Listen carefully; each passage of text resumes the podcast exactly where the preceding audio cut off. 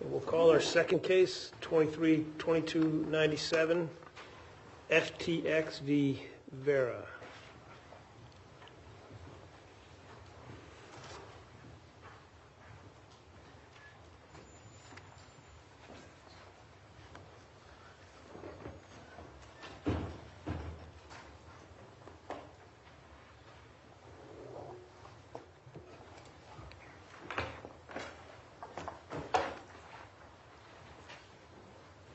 Mr. Springer, whenever you're ready.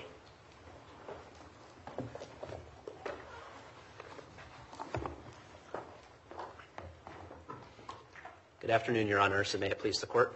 Brian Springer on behalf of the U.S. Trustee. I'd like to save three minutes for rebuttal, if I may. Sure.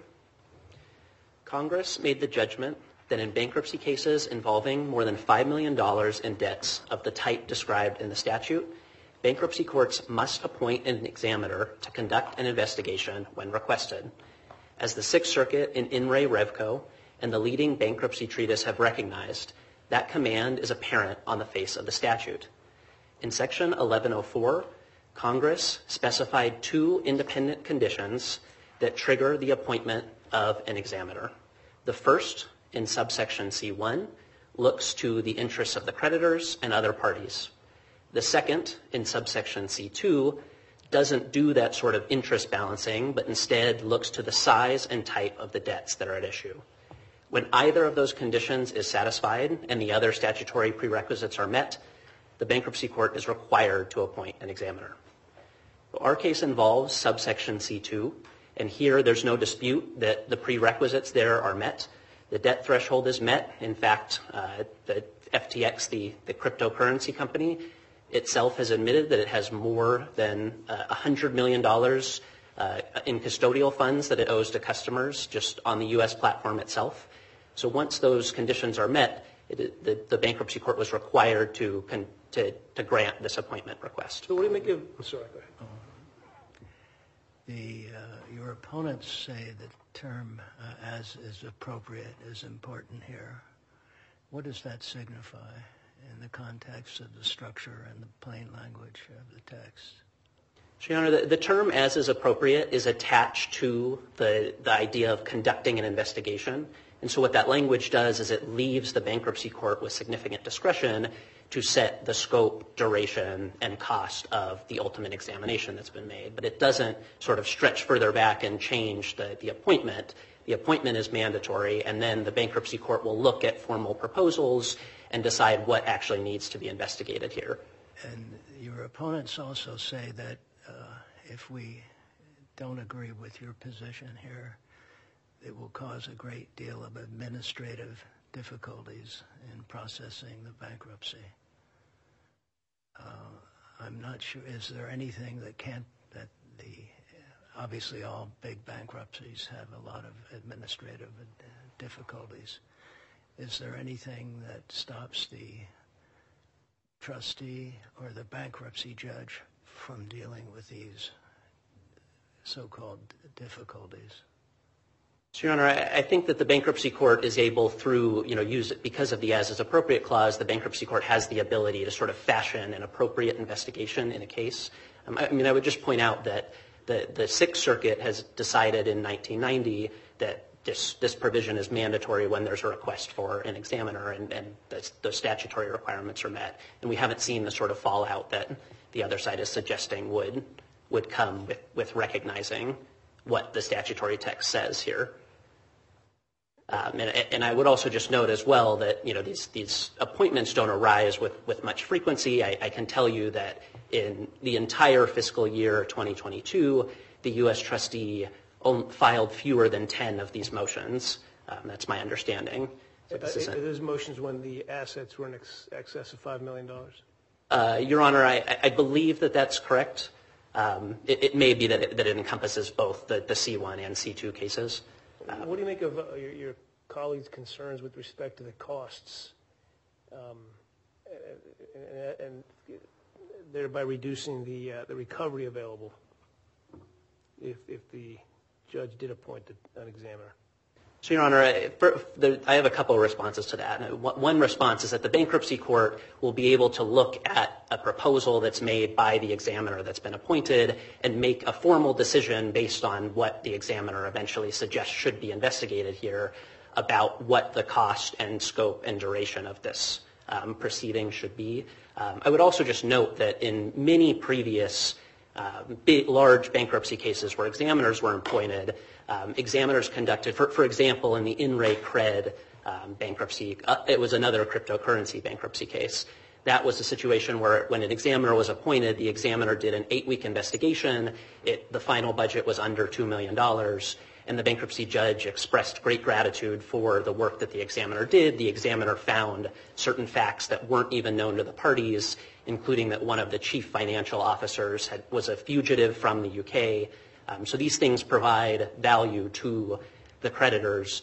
Uh, whether or not the examiner eventually finds some kind of wrongdoing or finds specific claims that can be brought or not. Um, this, is, this is a way of, of creating a more efficient system. So talk about what are the, things that, you know, allay the absurdity concerns on the other side here. What, judges commonly do to, minimize the delay and the cost and the expense if they think that doing so is appropriate. So, Your Honor, usually the way this works is that after, the appointment is made, which it's made in consultation with the parties, the examiner will go to the bankruptcy court with a proposal of how much money this is going to cost, how long it will take, and some of the topics of investigation. And the bankruptcy court is able to sort of set all of those things. So if, for example, if in- a case where, you know, there's, some kind of necessary expediency, the court might, set a very expedient timeline for this investigation to take place. As, I mentioned, in the In Re Cred case, there was an eight-week investigation that was done. In another cryptocurrency bankruptcy case, In Re Celsius, there was a four-month investigation that was done. And there, you know, the, the bankruptcy court is able to set the budget of those things and expand the budget if the examiner finds things that, you know, additional things that need to be looked into as part of the examination, part of the investigation. So the, bankruptcy judge took great comfort in the protocols in place currently, right? And that's one of the reasons he didn't appoint an examiner. Um, what, do you uh, make of that? And, and how is, how would it not be duplicative of your office's efforts? So, Your Honor, I think that there are still things that could, uh, topics that, that are, are, are helpful to, for an examiner to look into here. Um, Maybe it would be helpful just to provide a couple examples. Um, For example, when Mr. Ray came on as a new CEO, he made some very quick decisions about which employees should be let go and which employees should stay on. Um, and an examiner, you know, although the ousted management has been blamed, there's sort of dueling narratives in this case. And it would be helpful and important for an examiner to look into whether any of the current employees, including some who formerly worked for the law firm that's representing the debtors, acted improperly, particularly when there may be intercompany claims, you know, different entities under the debtor umbrella may have claims against each other. So it's important to have an independent person come in and conduct an investigation and at the end issue a report that explains what investigation was conducted and specifically what findings were made by the examiner, which are not requirements when you know, the debtor or uh, uh, uh, that's not a requirement that's imposed on the debtor or the committee. So would uh, the reading of your friends on the other side make C2, C1 um, surplusage, or is the, is, is is appropriate distinguishable from the best interests of the, creditors? Your Honor, I think the other side's reading would basically make C1 surplusage because, and you can see that from the analysis that the bankruptcy court performed here. If you look at JA 17 to 18, the things that the bankruptcy court was flagging were exactly the types of balancing of, you know, the burdens and the interests of the creditors and the parties. Um, the as is appropriate language, of course, applies to an investigation that would be conducted whether the examiner is appointed under C1 or under C2.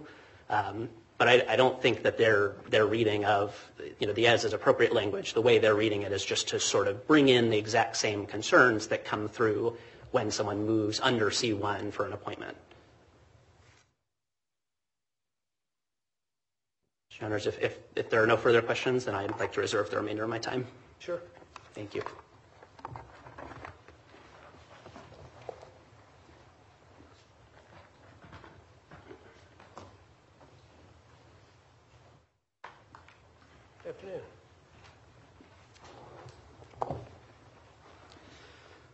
Good afternoon, Your Honors. Um, it please the Court, I am Jonathan Lipson, uh, Temple Law School, on behalf of amici Bankruptcy Law Professors, in support of the petitioner, the United States trustee. I only have a few minutes, and I only want to say three things to you, and then answer any questions you have.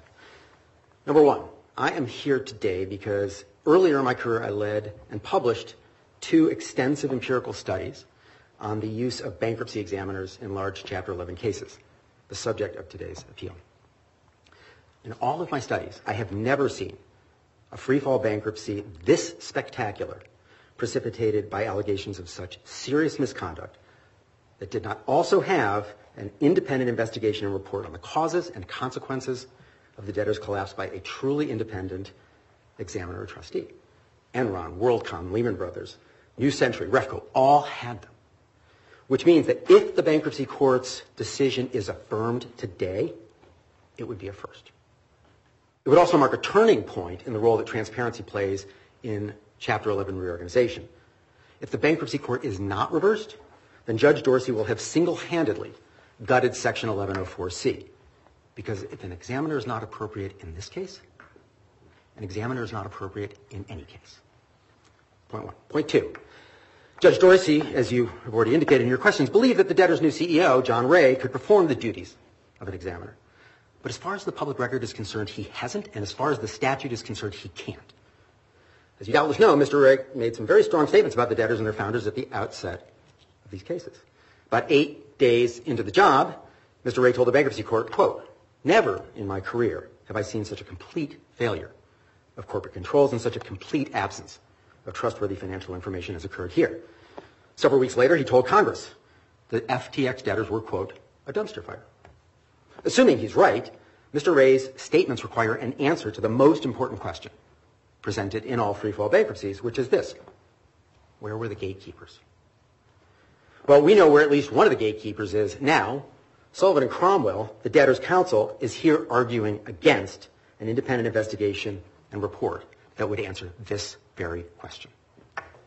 As we explained in our brief, Sullivan and Cromwell, according to its own retention pleadings, were counsel to the debtors and certain insiders, including the recently convicted Bankman Fried, before bankruptcy, and were thus an important gatekeeper. They billed at least $8.5 million in 20 transactional and regulatory matters over 16 months before bankruptcy. Now, dumpster fires, to use Mr. Ray's words, are hard to hide.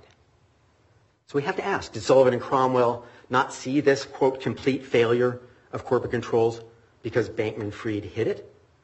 There was no smoke with this dumpster fire? Or did they simply look the other way?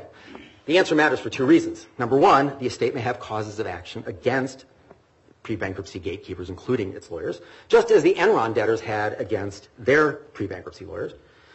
Number two, as we explained, there are critical questions about Sullivan Cromwell's role in the change of control from Mr. Bankman Fried to Mr. Ray in the days leading up to the bankruptcy. If, as one reading of the evidence suggests, Sullivan and Cromwell or their alumni at FTX were assuring Bankman Fried that he would play an important role in the debtor's reorganization, while simultaneously assuring that that could never happen because they were inducing his criminal prosecution, both ethical questions and contractual questions arise.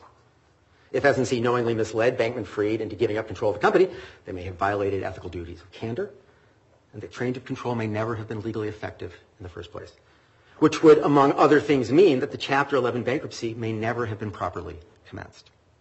Now, I want to be clear. I am not accusing Sullivan and Cromwell, in fact, of having committed malpractice, in fact, of having violated ethical rules, in fact, of having fraudulently induced Bankman Fried to give up control of the company.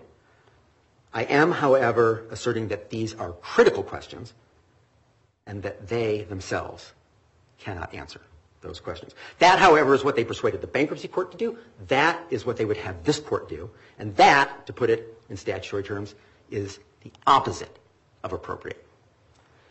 Point three, time is of the essence. The debtors seek to propose and confirm a plan of reorganization by the spring of next year. Ordinarily, that is laudable. Um, here, however, it threatens transparency because an examiner cannot be appointed after a plan of reorganization is confirmed. So, to provide some specificity to this court and to the lower court, um, our brief laid out in some detail the exact things we think would be appropriate to investigate and report on here. Um, this is an urgent matter, and we would exhort this court to reverse the bankruptcy court, remand, and direct the bankruptcy court to order an examination of four very specific things. Let me, let me stop you there. Can we do that? Is it appropriate for us to tell the examiner what to examine? No. I think it is appropriate to tell the bankruptcy court what the scope of the examination should be, given the as is appropriate language of a statute. The As is appropriate, would go to the scope of the investigation. Exactly. And you would ask us to give the bankruptcy court some direction as to what the appropriate scope is. Exactly. Exactly. And, and, and, you know, the concerns about cost, to be clear, they're totally legitimate concerns, right? But there are very well-established ways of managing those concerns, right? The U.S. trustee already mentioned several of those, a budget, a time frame. In addition, having a very tailored scope of investigation that doesn't duplicate the work that Sullivan and Cromwell and Quinn Emanuel and Mr. Ray are doing. I'm sure they're doing many things that are very valuable to the creditors that an examiner would have no business being involved with.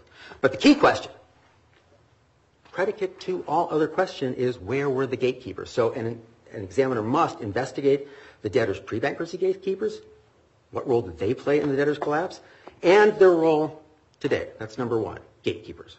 Number two, as we indicate in our brief, there is an extraordinary secrecy in this case. There is an unprecedented number of sealed and redacted pleadings on the docket that this case scores. The Reporters Committee for Freedom of the Press has appealed some of those sealing orders, which is before the district court right now.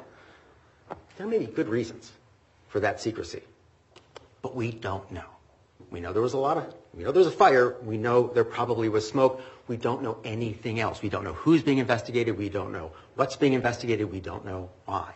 And so at minimum, number two, an examiner should inspect what is sealed, inspect what is redacted, and at least tell us, yes, it's okay. There are good reasons, or no, there aren't. We cannot tell at this point. Number three, cryptocurrency assets are odd assets. We don't quite know what they are. In the Cred case and the Celsius case, an examiner was appointed to help the parties and the court reduce the likelihood and cost of litigation over an answer to that question, and instead independently assess the nature of the assets and, as part of a report, explain what the examiner thought they were. They were property of the estate. They were property of creditors. Only going to be one of two things. An examiner can significantly reduce the cost of litigation and fighting by doing that. Those are the three key things an examiner should do, and then the fourth is simply write a report that is publicly available telling the investing public that Congress also wanted to protect in the Chapter 11 process exactly what happened with respect to these three critical questions and to make appropriate recommendations depending on what he or she finds. So in conclusion, FTX marks an inflection point in the role that transparency plays in Chapter 11 reorganization. To affirm the bankruptcy court here is to ignore the plain language of the bankruptcy code. Senator DeConcini, one of the shepherds of the bankruptcy code, said examiners were intended by Congress to investigate and report on, quote, large cases of great public interest. There has never been a larger free fall case of greater public interest than FTX. For these reasons, the bankruptcy court must be reversed. Thank you very much. Thank you.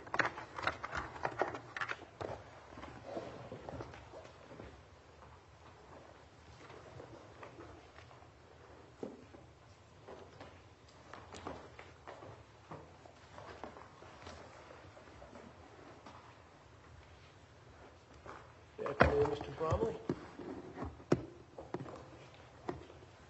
Just going to start my clock here so I have know what time I've got here. Thank you. Your Honors, thank you very much for the time today. James Bromley of Sullivan and Cromwell on behalf of the appellees, FTX Trading Limited and its affiliated debtors. Your Honors, um, I'm going to first address the uh, arguments that have been made by the Office of the United States Trustee, and then I will uh, briefly address the issues made by the amici. Um, your Honor, Your Honors, there are two sections that are at play here.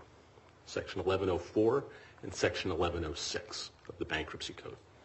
One cannot read Section 1104, which is about the uh, duties of an examiner, without looking at 1106 as to what is an examiner.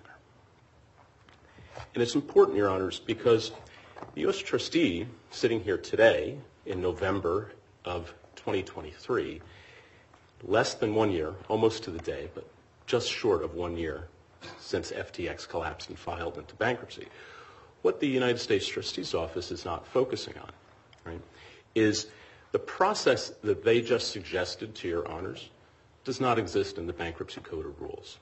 The idea that there should be a motion to appoint an examiner and then the judge makes a determination that an examiner should be appointed, the statute in 1104 says on notice and a hearing, right?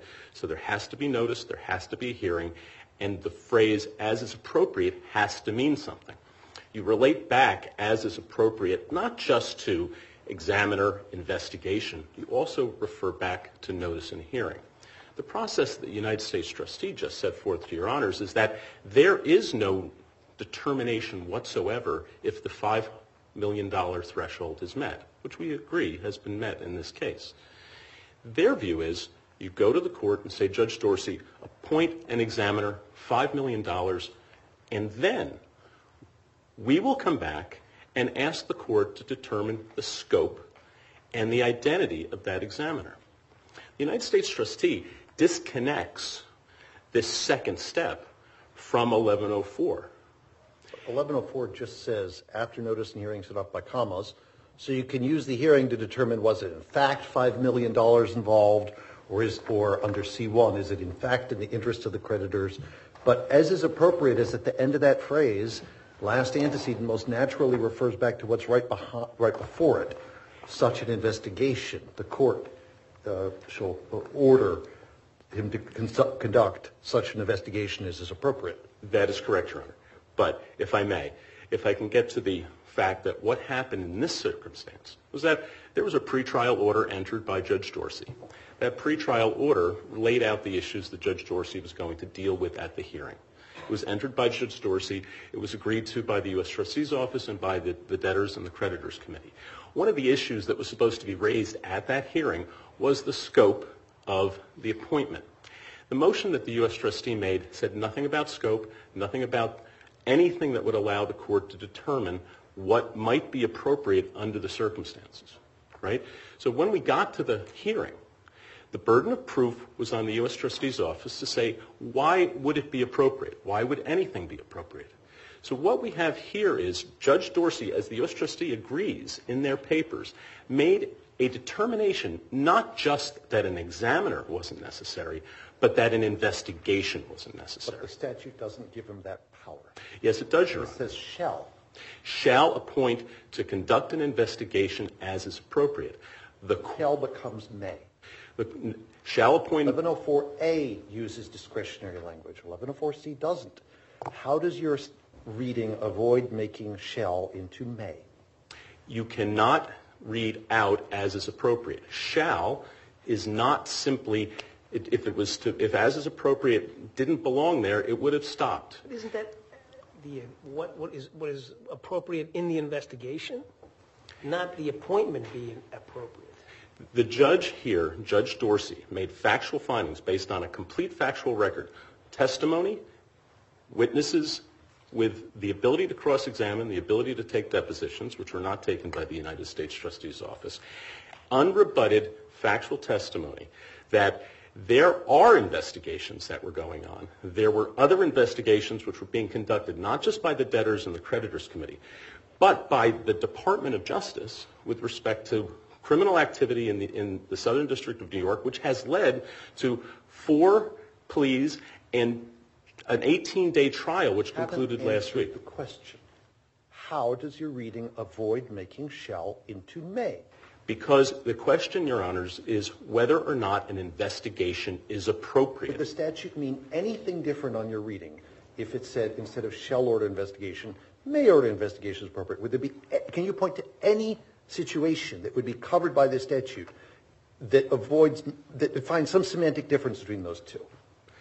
With the addition as is appropriate and shall, it becomes a question of whether or not there's an investigation that can take place. And that's why it's important to go back to 1106, Your Honors. right? Because 1106 defines what an examiner is. It doesn't say, doesn't shall, shall, he has to appoint an appointment, an examiner as is appropriate. But he has to appoint the examiner. Your Honor, you, you need to take a look at 1106 if you, if you, if you don't mind, right? 1106 talks about two types of examiners. 1106B talks about one, an examiner who investigates and reports. That's examiner one. It also talks about an examiner who takes on the duties of the trustee that the court orders the debtor in possession not to perform. There are two types of examiners under the statute. That is not addressed at all by the United States Trustee's Office. So when you take conducting an investigation and put it into 1104, you are recognizing that there are two types of examiners that are set forth in the statute under 1106B. Report, investigate and report, examiner one, and examiner two, which we in the bankruptcy practice refer to as an examiner with expanded powers, is, some, is an examiner that must, there's no discretion here, if the court decides that a debtor in possession should not have any duties of a trustee, and this is where we have to go to the statutory construct, we're talking about how the bankruptcy code is operated, if the bankruptcy court takes any duties of a trustee away from a debtor in possession, they have to go to the examiner. Here, we're talking about an examiner that investigates and reports, and I agree, that is the vast majority of examiners. does your copy of the U.S. Code have examiner prime and double prime in 1106? Because I don't see a different term used for these two supposedly different examiners. Well, that's because you have to then look at 1104, and the language in 1104, Okay, are they printed in different colors in your edition? Because I don't see different colors or primes or any other difference between these terms that you want to disaggregate. to give, Your Honor, to give context to conduct an investigation of the debtor as is appropriate. An examiner to conduct an, an investigation of the debtor as is appropriate. The only way that that phrase has meaning is to look at what an examiner is. 1106 is what tells you what an examiner is. So that's simply providing the definitional aspect of what examiner is, described under, 14, under uh, 1104C. Now, Your Honors, if I could talk for a moment about the absurdity issues that we're facing here. Because there are several things that the United States trustee takes issue with with respect to absurdity. One is that what we have is a situation that allows the bankruptcy court to determine at some later date under a process that doesn't yet, that, they refer to as existing that doesn't exist, that the scope of the examination should be able to be determined by the court. But it cannot be zero. Well, Your Honors, what has happened in circuits like the Fifth Circuit, where the courts have decided not to reach the issue of whether it's mandatory, they have simply said, and as Judge Glenn has said as well in the Southern District of New York, you know what I'm going to do? I'm going to appoint an examiner and I'm going to either give no responsibilities or very limited responsibilities, a limited budget, and a limited time frame. And so, as Judge Sontchi said, and this is an issue too, because the, the District of Delaware has never, at the bankruptcy court level, ever found that there's anything but discretion. And this goes back 25 years. Discretion to appoint or discretion to define the terms of the examination? Well, Your Honor, I think they fold into each other, but I think that if you go back and look at the bench decisions, it is discretion to appoint. If you look at what Judge Dorsey said in this decision, it's the, it's the discretion to, s- I'd to like frame hear the you- investigation I'd like as well as to hear you respond to Professor Lipson's point that in every other major bankruptcy, there's been an examiner. This would be the first one that hasn't had one. Your Honor, this is, the, Is he wrong? Yes, he is wrong. Cite me one. Because here's the situation. He's wrong with the context and how he frames it, Your Honor. Which one? Give me the name of a bankruptcy. This one. Okay. And here's I'm asking why, if for another No, but if I can give you the reason, Your No, I asked, is the, is the answer that you don't have another one to cite to contradict the learned Professor Lipson? I don't have another case other than this one, but if I may explain the factual distinctions, Your Honor, right? Not in any of those other cases, many of which I was involved in, was this factual situation the same as it was here. We cannot ignore the fact, yes, FTX was a problem. Yes, it was a dumpster fire. Yes, it was a free fall bankruptcy. What about the conflict of interest? If I'm, First of all, Your Honor, the conflict of interest does not exist. Judge Dorsey held an evidentiary hearing with respect to the retention of my law firm. The United States trustee had objected to that retention. The United States trustee, notwithstanding my colleague's comments, withdrew their objection and supported our retention. With millions of creditors, in this case, two continued their objection. Based on that factual determination, Judge Dorsey found that we did not have any issues, and all of the things that the learned professor just mentioned are res judicata in favor of the estate and in favor of my firm. There is not an issue before this court to look at whether or not there was a conflict of interest because it has been judicially determined with evidence already. You mean law of the case, not res judicata. Law of the case is a flexible doctrine. Go on. But we did have a hearing. We had factual determinations. An order was entered. The time to appeal that order has passed, and the learned professor had the opportunity, if he wanted to show up as a friend of that court, he did not. The fact is that is simply um, for publicity consumption. What has happened in the years since this case has filed, Your Honors, is that everything that was represented to the court in February of 2023 has occurred. There have been substantial reports that have been written and delivered by the estate. Mr. Ray was found to be, by Judge Dorsey, to be independent and eminently qualified, as was his independent board of directors. There was an 18-day trial, and Mr. Bankman-Fried was convicted in less than four hours, including dinner, on Wednesday of last week. What we have, Your Honors, is a situation from a factual perspective, which is distinct from Lehman, from Enron, from WorldCom. This, the management team that existed pre-filing was removed in its entirety. The entire head was cut off. The uh, individuals that were installed are highly qualified, independent, found on the evidence by Judge Dorsey to be so. They have conducted investigations and are continuing to conduct investigations. There have been voluminous public reports filed. The Securities and Exchange Commission is conducting investigations, the CFTC, Congress, and the Department of Justice. Four pleas and one substantial conviction after one of the trials of the decade. When we were, I was sitting there last week and listening to Damian Williams, the U.S. Attorney for the Southern District of New York, standing on the steps of the courthouse. What did he say?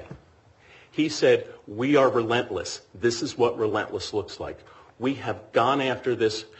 People in cybercrime, you need to understand this is what's going to happen to you. We have plenty of handcuffs for everyone.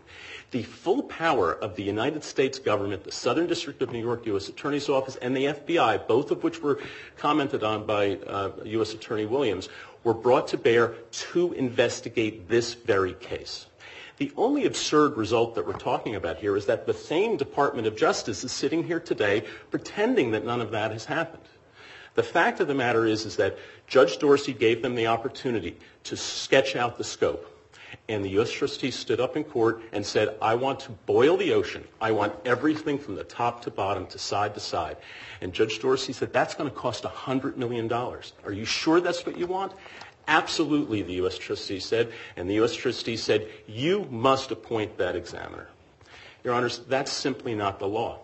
It makes no sense, but more importantly, it doesn't comport with the language of 1104 and 1106. Thank you. Thank you, Your Honors.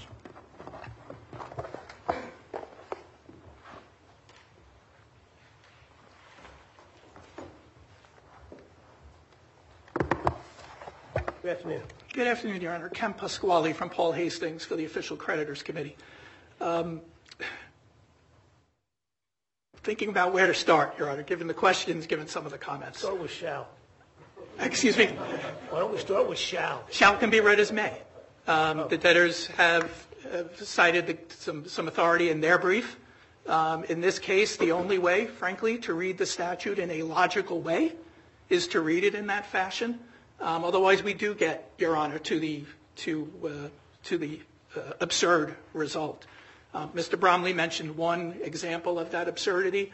I think the other example of the absurdity is you don't have to have a fraud or mismanagement or any impropriety. If you read that part of the statute out, All that a party in interest has to do is raise their hand, make the motion. In a case like this, where the um, qualified unsecured debt is over $5 million, end of story. There doesn't have to be, under that rationale, any reason for the examiner to be appointed. That, in, that seems to me to be classic absurdity. The statute cannot logically be read that way.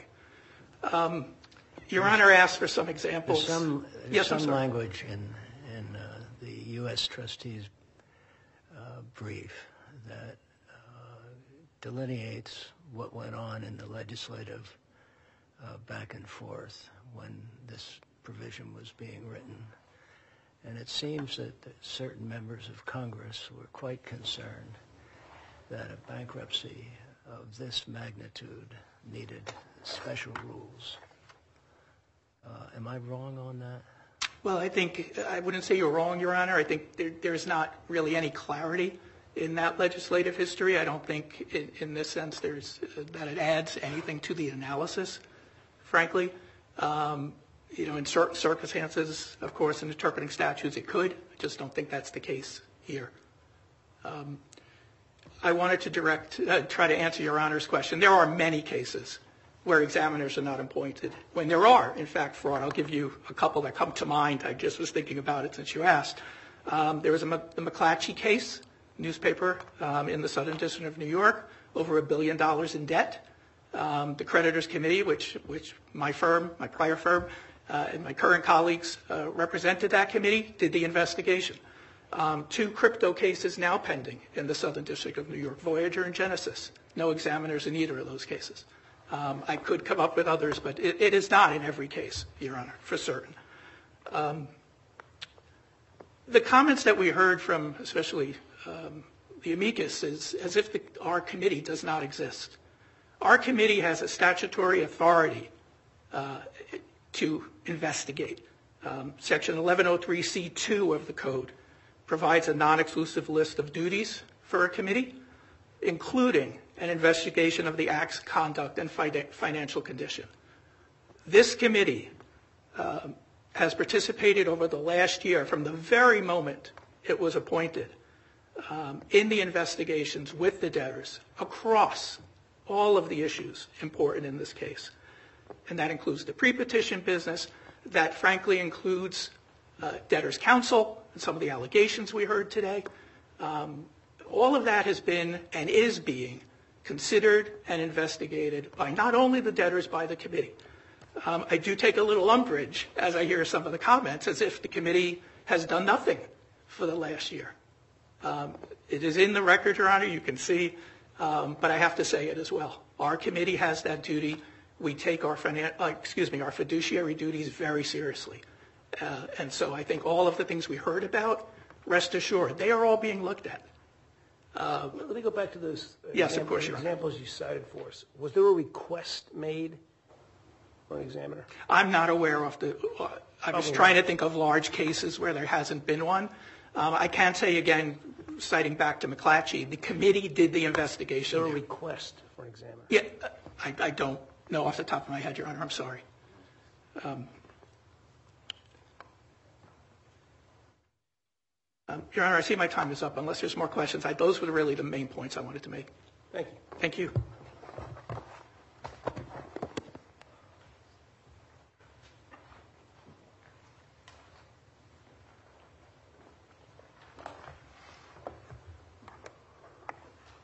You, Your Honors. I'd just like to make three very quick points. The first is just to return to the text and the legislative history, which I think are both very clear, that this is a shall command and that the shall applies to the appointment of the examiner. And maybe just to give as well a word about how this normally plays out in practice.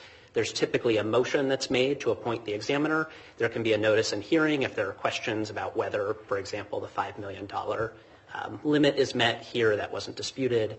Once the appointment is made, the, U.S. trustee will actually pick a person, and that person will come in and suggest, here's the scope of things that I would like to look at. The bankruptcy court will examine that proposal and then set, as I mentioned before, these things about scope, budget, um, and duration uh, as necessary in, each individual case. Um, So that was the, first point. Um, The second point is that I think the other side spoke about Section 1106. I don't think that Section 1106 changes anything. Section 1106 provides that a minimum, what the examiner will do is conduct this investigation and issue a report with the findings at the end of that investigation. And then the bankruptcy court has authority to add additional duties to the examiner that, normally a trustee would be performing. So that's point two. And then as just my final point, I just want to make clear that we didn't specifically support the, retention of, any, any firm in this case. We objected to it, or, the U.S. trustees program objected to it. And these, this motion, the motion for the appointment of an examiner was sort of connected with that. The U.S. trustee wanted an independent person to come in and conduct an investigation and believe that, that this is, that, that the, the text requires that there's that independent examination um, in these cases. Your Honors, if there are, there are no further questions, we would ask that this court reverse the bankruptcy court's order. Thank you. Thank you. Thank all counsel their arguments and briefs. We will take this matter under advisement.